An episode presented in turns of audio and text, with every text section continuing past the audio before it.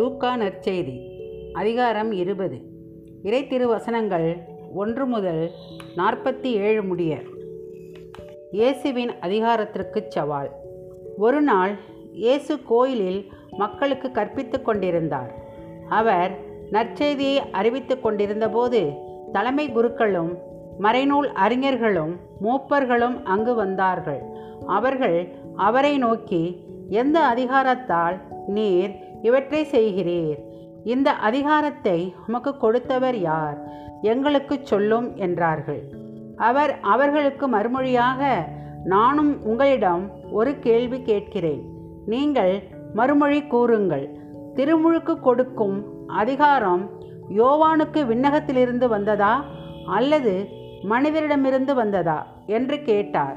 அவர்கள் விண்ணகத்திலிருந்து வந்தது என்போமானால் ஏன் நீங்கள் அவரை நம்பவில்லை? என கேட்பார்.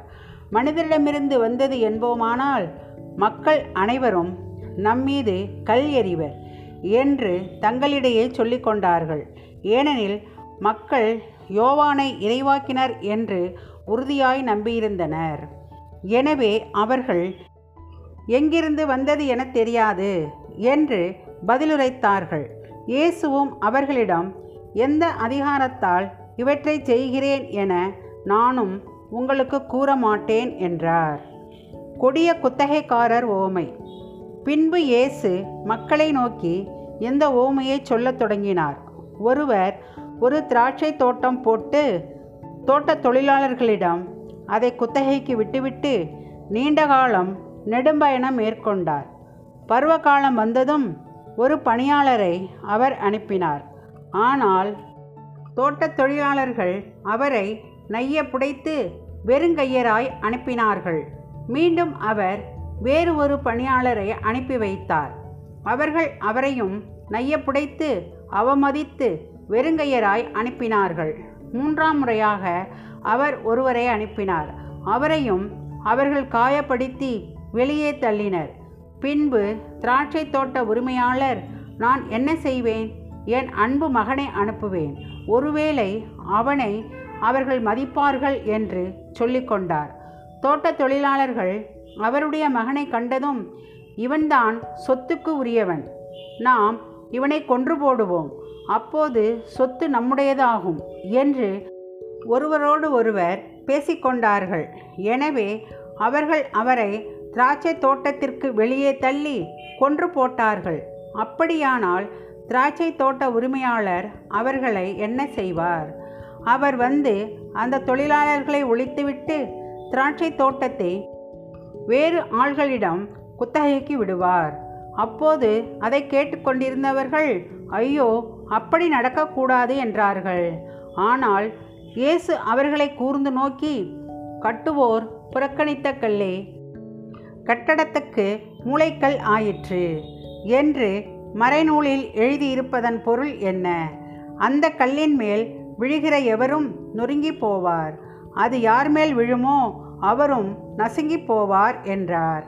மறைநூல் அறிஞர்களும் தலைமை குருக்களும் தங்களை குறித்தே அவர் எந்த ஓமையை சொன்னார் என்பதை உணர்ந்து கொண்டு அந்நேரமே இயேசுவை பிடிக்க வழி தேடினார்கள். ஆனால் மக்களுக்கு அஞ்சினார்கள். சீசருக்கு வரி செலுத்துதல். ஆகவே அவர்கள் இயேசுவை கூர்ந்து கவனித்து கொண்டே இருந்தார்கள்.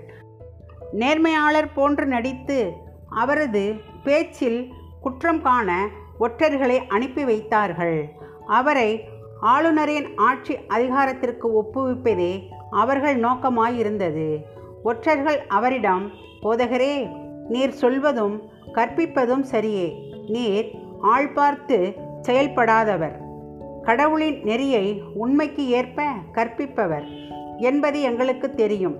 சீசருக்கு நாம் கப்பம் கட்டுவது முறையா இல்லையா என்று கேட்டார்கள். அவர்களுடைய சூழ்ச்சியை அவர் தெளிவாக புரிந்து கொண்டு அவர்களிடம் ஒரு தெனாரியத்தை எனக்கு காட்டுங்கள். இதில் பொறிக்கப்பட்டுள்ள உருவமும் எழுத்தும் யாருடையவை? என்று கேட்டார். அவர்கள் சீசருடையவை என்றார்கள். அவர் அவர்களை நோக்கி அப்படியானால் சீசருக்கு உரியவற்றை சீசருக்கும் கடவுளுக்கு உரியவற்றை கடவுளுக்கும் கொடுங்கள் என்று சொன்னார். மக்கள் முன்னிலையில் இயேசுவின் பேச்சில் அவர்களால் குற்றம் காண இயலவில்லை. அவருடைய மறுமொழியைக் கண்டு அவர்கள் வியப்புற்று பேசாதிருந்தார்கள். உயிர்த்தெழுதல் பற்றிய கேள்வி. உயிர்த்தெழுதலை மறுக்கும் சில சதிசேயர் இயேசுவை அணுகி போதகரே மணமான ஒருவர் மகப்பேரின்றி இறந்து போனால் அவர் மனைவியை கொழுந்தனே மனைவியாக ஏற்றுக்கொண்டு தம் சகோதரருக்கு வழிமரபு உருவாக்க வேண்டும் என்று மோசே எழுதி வைத்துள்ளார். இங்கு சகோதரர் எழுவர் இருந்தனர். மூத்தவர் ஒரு பெண்ணை மணந்து மகப்பேரின்றி இறந்தார். இரண்டாம் மூன்றாம் சகோதரர்களும் அவரை மணந்தனர். இவ்வாறு எழுவரும் மகப்பேரின்றி இறந்தனர்.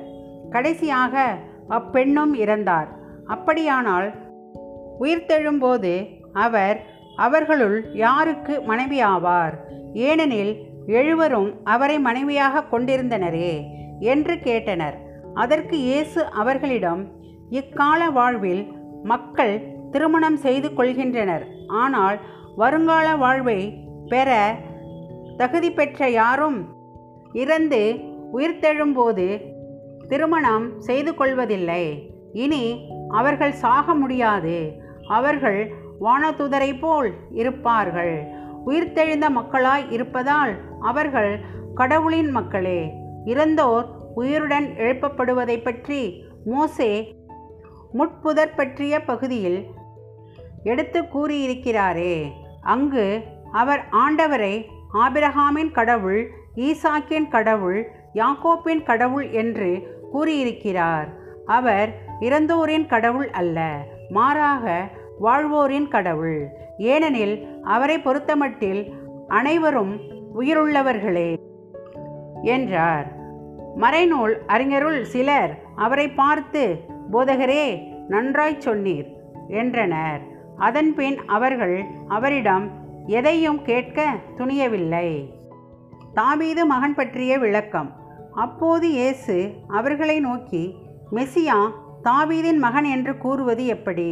ஏனென்றால் திருப்பாடல்கள் நூலில் ஆண்டவர் என் தலைவரிடம் நான் உம் பகைவரை உமக்கு கால்மனையாக்கும் வரை நீர் என் வலப்பக்கம் வீற்றிரும் என்றுரைத்தார். என தாவீதே கூறியுள்ளார் அல்லவா? எனவே தாவீது அவரை தலைவர் என அழைப்பதால் அவர் அவருக்கே மகனாய் இருப்பது எப்படி? என்று கேட்டார். மறைநூல் அறிஞரை குறித்து எச்சரிக்கை. மக்கள் அனைவரும் கேட்டுக்கொண்டிருந்தபோது இயேசு தம் சீடர்களிடம் மறைநூல் அறிஞர்களை குறித்து எச்சரிக்கையாயிருங்கள். ஏனென்றால் அவர்கள் தொங்கல் ஆடை அணிந்து நடமாடுவதை விரும்புகிறார்கள். சந்தை வெளிகளில் மக்கள் தங்களுக்கு வணக்கம் செலுத்துவதை விரும்புகிறார்கள். தொழுகை கூடங்களில் முதன்மையான இருக்கைகளையும் விருந்துகளில் முதன்மையான இடங்களையும் விரும்புகிறார்கள். கைம்பெண்களின் வீடுகளை பிடுங்கிக் கொள்கிறார்கள். நீண்ட நேரம் இறைவனிடம் வேண்டுவது போல் நடிக்கிறார்கள். கடும் தண்டனை தீர்ப்புக்கு ஆளாகவிருப்பவர்கள் அவர்களே என்றார். ஆமேன்.